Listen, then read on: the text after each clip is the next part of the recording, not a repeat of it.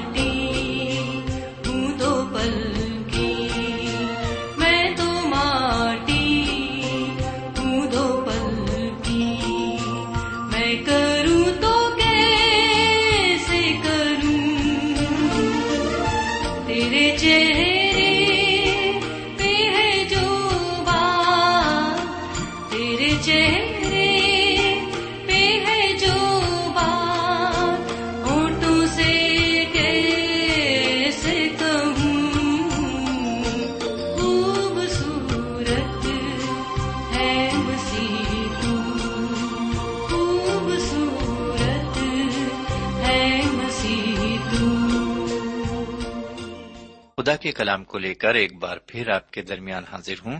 سلام قبول فرمائیے۔ سامعین، ایک بار پھر ہم خدا و تعالی کے تہ دل سے شکر گزار ہیں کہ اس نے ہمیں ایک اور موقع عطا فرمایا تاکہ ہم ایک بار پھر اس کے کلام سے فیضیاب ہو سکیں۔ سامعین، یقیناً یہ رومیو کا خط جس کا مطالعہ ہم نے شروع کیا ہے، ہمارے لیے بہت ہی باعث برکت ثابت ہو رہا ہے۔ ہم اس کے ذریعے بہت سی نئی نئی باتیں سیکھ رہے ہیں اور ہمیں روحانی تقویت بھی حاصل ہو رہی ہے۔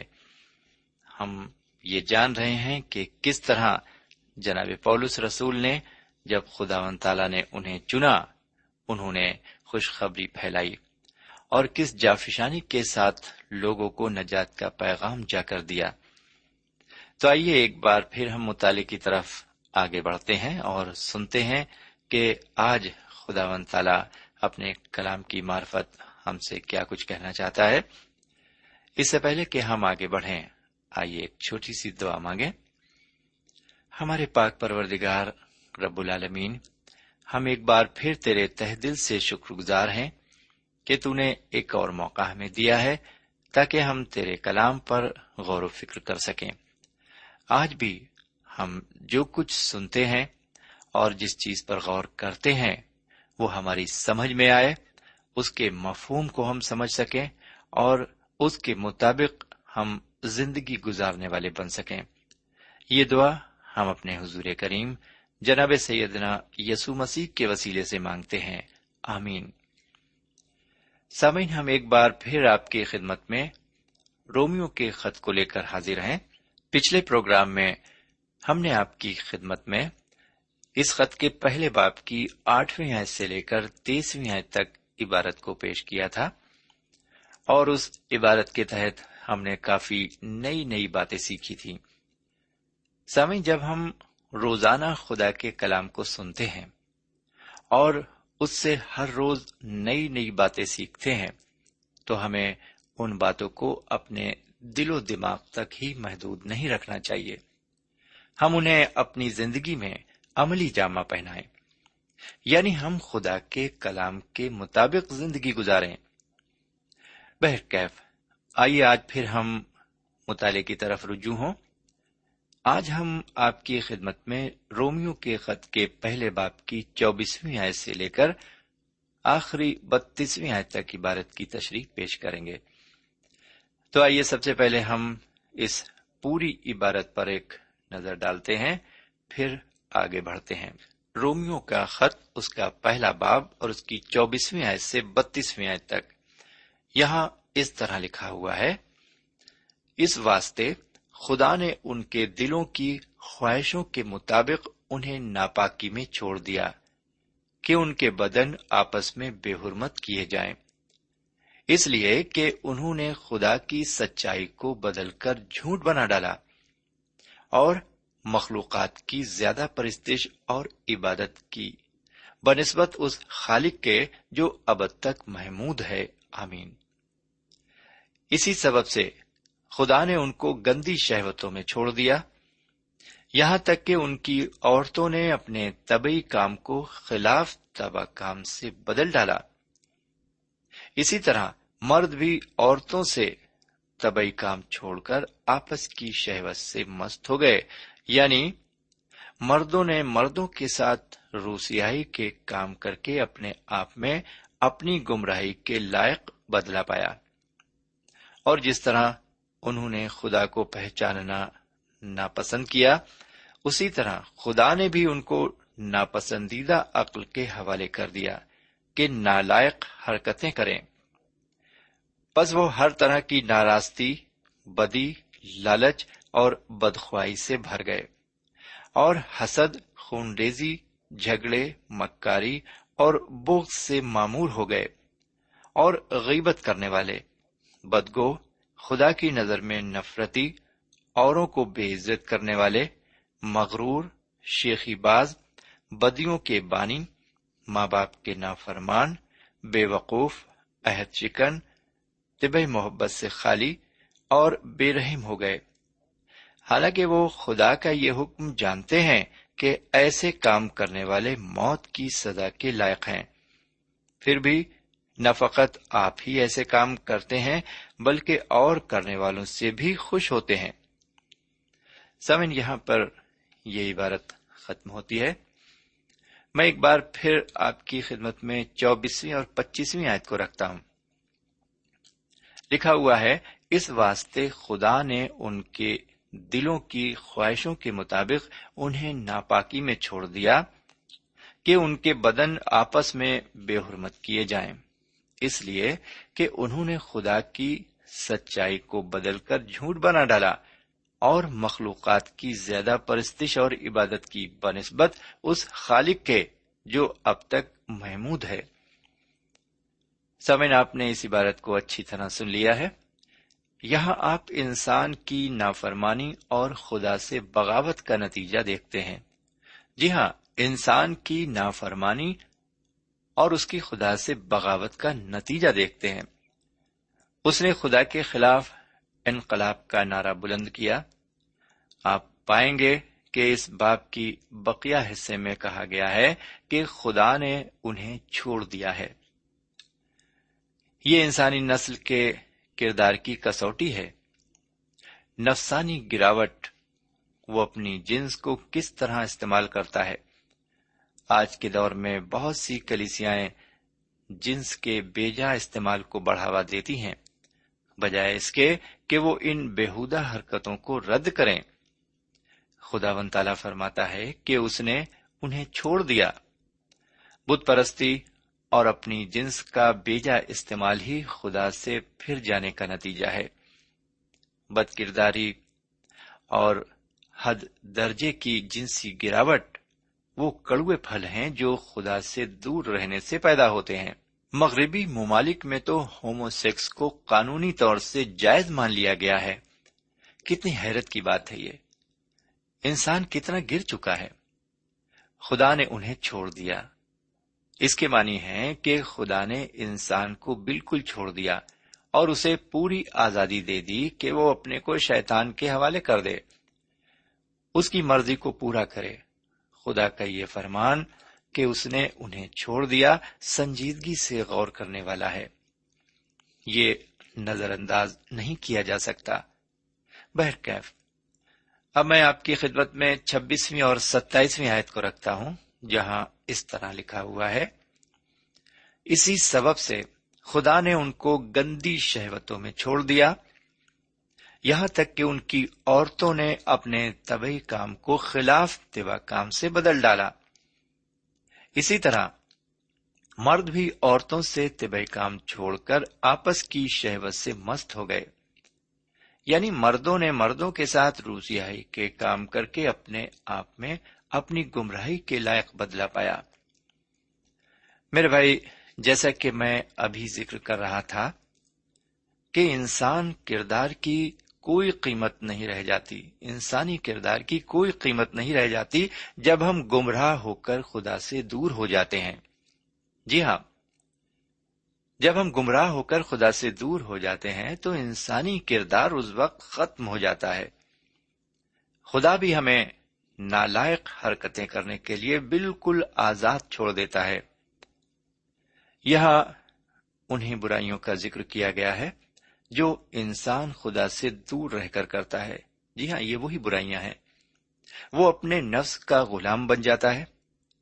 یہ برائیاں انسان کی کردار کی پستی کا بیان کرتی ہیں۔ حالانکہ موجودہ دور میں لوگ ان باتوں کی حمایت کرتے ہیں۔ لوگ ہی نہیں، بلکہ بڑے بڑے ملک جو اپنے کو ترقی یافتہ کہتے ہیں، وہ بھی ان باتوں کی حمایت کر رہے ہیں۔ جہاں کردار نام کی کوئی چیز باقی نہیں رہ گئی ہے۔ انسان اور جانور میں زیادہ فرق اب نہیں رہ گیا ہے۔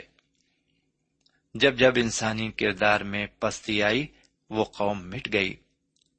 یونان، جو کسی زمانے میں سب سے ممتاز ملک تھا آج خاک میں مل چکا ہے، کیونکہ ان کی زندگی میں ناپاکی اور گناہ عام تھا۔ آئیے ذرا اٹھائیسویں آیت پر آ جائے جہاں اس طرح لکھا ہوا ہے، اور جس طرح انہوں نے خدا کو پہچاننا ناپسند کیا، اسی طرح خدا نے بھی ان کو ناپسندیدہ عقل کے حوالے کر دیا کہ نالائق حرکتیں کریں۔ پھر سنیے ایک بار اسے۔ اور جس طرح انہوں نے خدا کو پہچاننا ناپسند کیا، اسی طرح خدا نے بھی ان کو ناپسندیدہ عقل کے حوالے کر دیا کہ نالائق حرکتیں کریں۔ سامعین، کیسی حیرت کی بات ہے یہ؟ اور بڑی عجیب بات ہے۔ اگر کوئی یہ کہتا ہے کہ وہ خدا کا فرزند ہے اور وہ ناپاک حرکتیں کرتا ہے اور گناہ آلودہ زندگی بسر کرتا ہے، تو وہ اپنی زندگی گہری دلدل میں گزارتا ہے۔ وہ اپنے دل کو تسلی دیتا ہے۔ اس کی نجات صرف سیدہ مسیح کو قبول کرنے میں ہی ہے۔ اگلی تین آیات میں ان تمام گناہوں اور برائیوں کا ذکر ہے جو انسان کی زندگی میں داخل ہو گئی ہیں۔ یہ گناہ اس لیے داخل ہوئے کیونکہ انسان خدا سے دور ہو گیا۔ آئیے ذرا انتیسویں آیت سے اکتیسویں آیت تک عبارت پر ایک نظر اور ڈالیں۔ یہاں اس طرح لکھا ہوا ہے بس وہ ہر طرح کی ناراستی، بدی، لالچ اور بدخواہی سے بھر گئے۔ اور حسد خونڈیزی جھگڑے، مکاری اور بغض سے معمور ہو گئے اور غیبت کرنے والے۔ بدگو، خدا کی نظر میں نفرتی، اوروں کو بے عزت کرنے والے۔ مغرور، شیخی باز، بدیوں کے بانی ماں باپ کے نافرمان، بے وقوف، عہد شکن، طب محبت سے خالی اور بے رحم ہو گئے۔ حالانکہ وہ خدا کا یہ حکم جانتے ہیں کہ ایسے کام کرنے والے موت کی سزا کے لائق ہیں۔ پھر بھی نفقت آپ ہی ایسے کام کرتے ہیں، بلکہ اور کرنے والوں سے بھی خوش ہوتے ہیں۔ سامعین، اس عبارت کو میں نے آپ کے لیے پڑھا ہے اور آپ نے اسے اچھی طرح سنا ہے۔ میرے بھائی، ان گناہوں کا بیان یہاں کثرت کے ساتھ کیا گیا ہے اور اس کی قسمیں بھی بتائی گئی ہیں۔ یہاں میں ان گناہوں کے متعلق صرف یہ کہنا چاہتا ہوں کہ یہ گناہ آج انسان کثرت سے کر رہا ہے۔ جی ہاں یہ سارے گناہ، یہ ساری برائیاں آج انسان کی زندگی میں کثرت سے پائی جاتی ہیں۔ چاروں طرف ان برائیوں کا بول بالا ہے۔ چاہے وہ کوئی بھی ملک ہو، چاہے وہ مغربی ملک ہو، چاہے وہ مشرقی ملک ہو، چاہے وہ شمالی ملک ہو، چاہے وہ جنوبی ملک ہو۔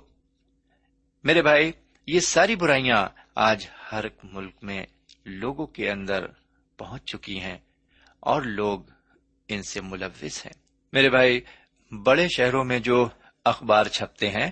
اگر آپ انہیں غور سے روزانہ پڑھیں، تو آپ دیکھیں گے کہ بہت سے گناہوں کا ذکر سرخیوں میں یعنی ہیڈ لائنز میں ہوتا ہے، جن کا ذکر اس باب میں بھی کیا گیا ہے۔ یہ حالت کسی ایک ملک کی نہیں ہے، نہ ہی کسی ایک شہر کی ہے، بلکہ یہ حالت تمام دنیا کے شہروں کی ہے۔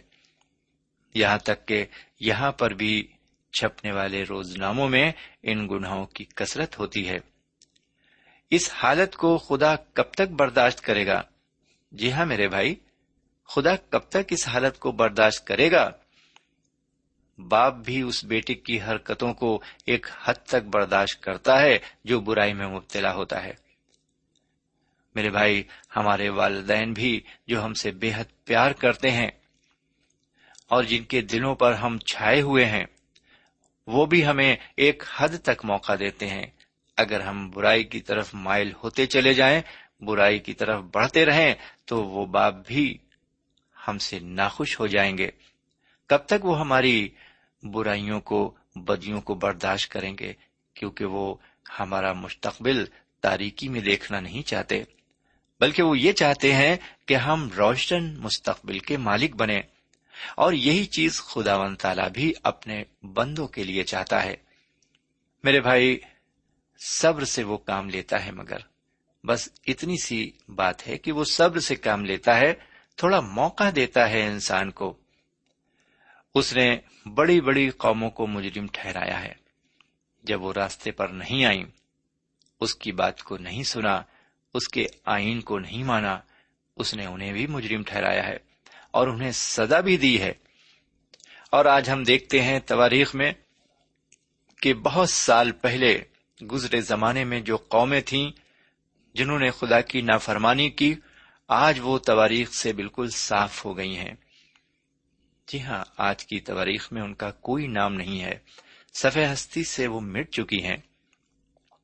بہرکیف ہم آگے بڑھیں اور اب ہم بتیسویں آیت پر آتے ہیں۔ ایک بار پھر اس آیت کو سنیں۔ لکھا ہوا ہے، حالانکہ وہ خدا کا یہ حکم جانتے ہیں کہ ایسے کام کرنے والے موت کی سزا کے لائق ہیں۔ پھر بھی نہ فقط آپ ہی ایسے کام کرتے ہیں، بلکہ اور ایسے کام کرنے والوں سے بھی خوش ہوتے ہیں۔ پھر سنیے۔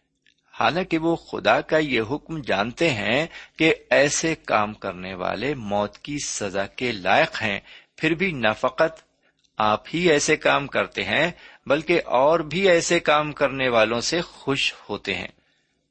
سامعین، آپ کتاب مقدس کے مطالعے میں اب تک ہمارے ہم سفر رہے ہیں اور آپ نے یہ پایا ہے کہ سب کچھ خدا نے انسان پر ظاہر کر دیا ہے۔ لیکن انسان نے سب کچھ جانتے ہوئے بڑی ہی دلیری سے خدا کے آئین اور اس کے حکموں کو توڑا ہے اور اس کی بے حرمتی کی ہے۔ وہ آج بھی ایسا ہی کر رہا ہے۔ روزانہ یہ گناہ کیے جاتے ہیں اور جو لوگ یہ گناہ کرتے ہیں، وہ فخر بھی محسوس کرتے ہیں اور ان کی تعریف بھی کی جاتی ہے۔ میرے پیارے بھائی بہن اور میرے پیارے بزرگ ہم آپ سے یہ سوال کرنا چاہتے ہیں، آپ سے پوچھنا چاہتے ہیں، آخر یہ کون سا سماج ہے؟ آخر یہ کس سماج کے لوگ ہیں جن کے بارے میں اس طرح کی باتیں لکھی ہوئی ہیں؟ کہ نہ صرف فقط وہ خود ہی ایسے برے کام کرتے ہیں، بلکہ دوسروں کو بھی اکساتے ہیں۔ یہ کون سی بدرو ہے ان کے اندر؟ میرے بھائی، یہ سچ ہے کہ جو برائی کرتا ہے وہ چاہتا ہے کہ اس کا ایک ساتھی اور ہو اور وہ بھی اس کے ساتھ برائی کرے۔ ایک شراب خانے جانے والا شخص وہ یہ ضرور چاہتا ہے، وہاں پر وہ جا کر جس ٹیبل پر بیٹھتا ہے، جس میز پر بیٹھتا ہے، اس کا ایک جوڑی دار بھی وہاں پر اس کی مانند ہو، جس کے ساتھ وہ شراب پی سکے۔ ایک جواری بھی، جب وہ جوا کھیلتا ہے تو اس کی بھی یہ دلی خواہش ہوتی ہے کہ اس کا ساتھی ہو۔ جو اس کا ساتھ دے اس برے کام میں۔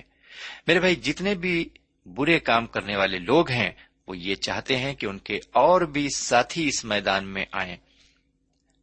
کلام یہ کہتا ہے کہ نہ فقط وہ خود برے کام کرتے ہیں، بلکہ دوسروں کو بھی اکساتے ہیں۔ میرے پیارے بھائی بہن، ہماری زندگی کی کیا حالت ہے؟ ہماری زندگی کی کیا حالت ہے؟ ہم کہاں پر ہیں؟ ہماری زندگی میں کیا برائی ہے اور کیا اچھائی ہے ہم اپنے آپ کو جانچ سکتے ہیں۔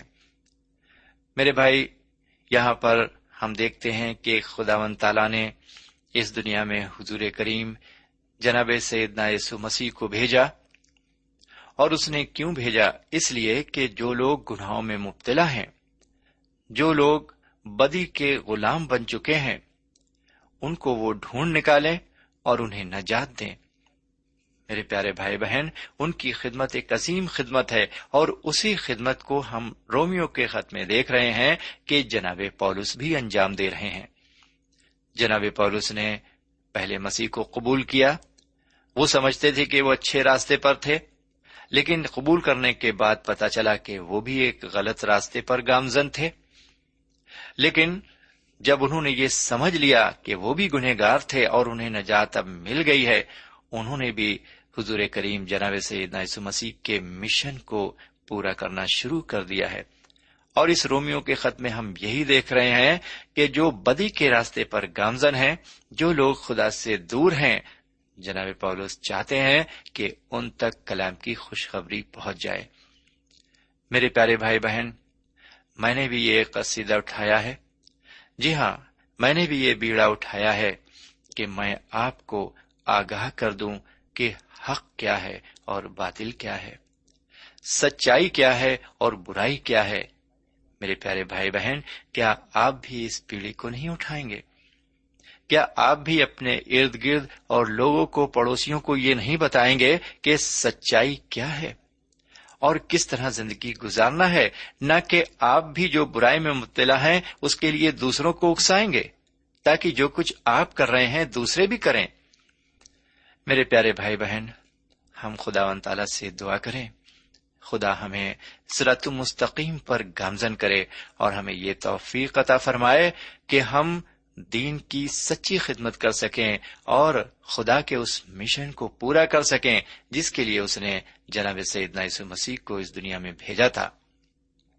بہرکیف مجھے یقین ہے کہ آپ کو آج کے اس مطالعے کے ذریعے ضرور فیض حاصل ہوا ہے۔ اور آپ نے آج کے اس مطالعے کے ذریعے بہت سی نئی نئی باتیں سیکھی ہیں۔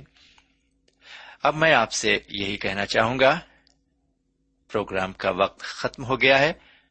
ہم آپ سے اجازت چاہتے ہیں اور خدا نے چاہا اس کی مرضی ہوئی تو اگلے پروگرام میں آپ سے پھر ملاقات کریں گے۔ تب تک کے لیے ہمیں اجازت دیجیے۔ خدا حافظ۔ سامعین ابھی آپ نے ہمارے ساتھ رومیو کے نام پولس رسول کے خط کا مطالعہ کیا۔ ہمیں یقین ہے اس مطالعے سے آپ نے برکتیں حاصل کی ہوں گی۔ ہم چاہتے ہیں کہ آپ ہمیں ضرور خط لکھیں، ہم آپ کے خط کا انتظار کریں گے۔ خدا حافظ۔ ہمارا پتہ ہے۔ Program Noor ul post box number one five seven five Sialkot, Pakistan. پتا ایک بار پھر سن لیں۔ پروگرام نور ال پوسٹ باکس نمبر ایک پانچ سات پانچ سیال کوٹ پاکستان۔ اب آپ ہم سے ٹیلی فون اور ای میل سے بھی رابطہ قائم کر سکتے ہیں۔ ہمارا ٹیلی فون نمبر ہے nine two three four four six four zero four five seven eight. نو دو تین چار چار چھ چار صفر چار پانچ سات آٹھ۔ ہمارا ای میل پتا ہے۔ N A E M three nine four nine eight Hotmail dot com N A E M three nine four nine eight Hotmail dot com ہمارے پروگرام کا وقت اب یہیں پر اختتام پذیر ہوتا ہے۔ اگلے پروگرام تک کے لیے اجازت دیں۔ خدا حافظ۔